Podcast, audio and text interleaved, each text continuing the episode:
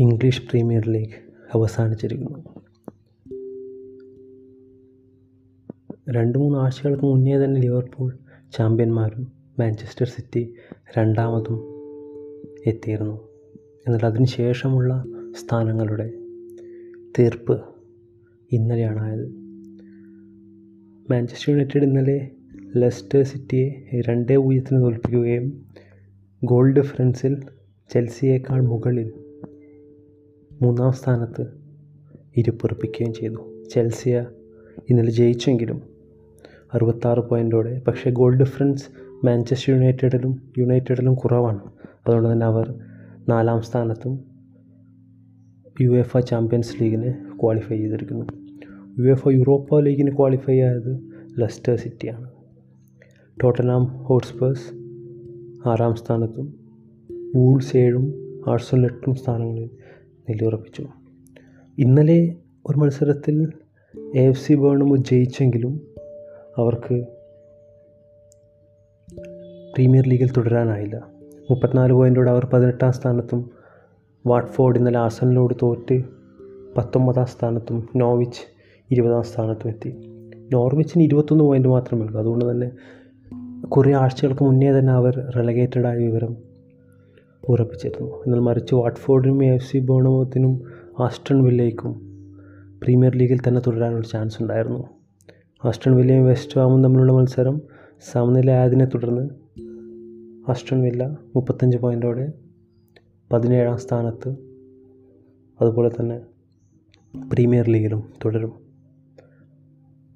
ബോണമൂത്തും വാട്ട്ഫോർഡും മുപ്പത്തിനാല് പോയിന്റോടെ പതിനെട്ട് പത്തൊമ്പത് സ്ഥാനങ്ങളിൽ ഫിനിഷ് ചെയ്തു. അവർ മൂന്ന് പേരും അതായത് ബേണമോത്തും വാട്ട്ഫോർഡും നോവിച്ചും ചാമ്പ്യൻഷിപ്പിലോട്ട് തരം താഴ്ത്തപ്പെട്ടിരിക്കുന്നു.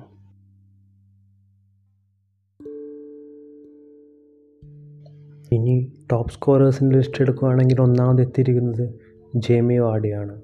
ഇരുപത്തിമൂന്ന് ഗോളോടെ ജേമി വാഡി ഒന്നാമതെത്തി അതേസമയം ജേമി വാഡിയുടെ പ്രധാന മത്സരം ഒബാമയാങ്ങുമായും ഡാനിയിങ്സുമായുമായിരുന്നു ഒബാമയാങ്ങും ഡാനിയിങ്സും ഇരുപത്തിരണ്ട് ഗോളുകൾ വീതമടിച്ച് ടോപ്പ് സ്കോറേഴ്സ് ലിസ്റ്റിൽ രണ്ടാമതാണ് എത്തിയിരുന്നത്.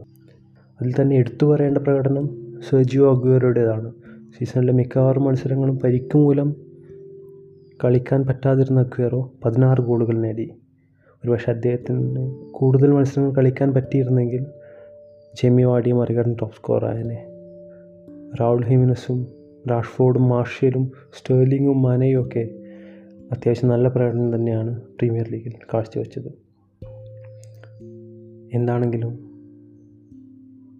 മറ്റൊരു പ്രീമിയർ ലീഗ് സീസൺ കൂടി അവസാനിക്കുമ്പോൾ അത് പ്രീമിയർ ലീഗിലെ തന്നെ ഏറ്റവും നീളം കൂടിയ സീസണുകളിലൊന്നാണിത് നമുക്ക് ഓർത്തു വയ്ക്കാൻ അനവധി നിമിഷങ്ങളുണ്ട്.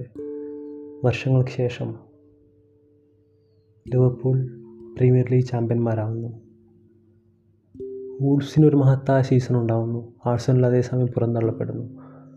ബ്രൂണോ ഫെർണാണ്ടസ് എന്ന ഒരു കളിക്കാരന്റെ വരവോടെ മാഞ്ചസ്റ്റർ യുണൈറ്റഡ് നഷ്ടപ്പെട്ടു എന്ന് കരുതിയൊരു സീസൺ തിരിച്ചു പിടിക്കുന്നു. സലയും മാനയും ഫെർമീനോവും കൂടി ലിവർപൂളിനെ ഒന്നാമതെത്തിക്കുന്നു. മനോഹരമായ കളി കളിക്കുകയും പക്ഷേ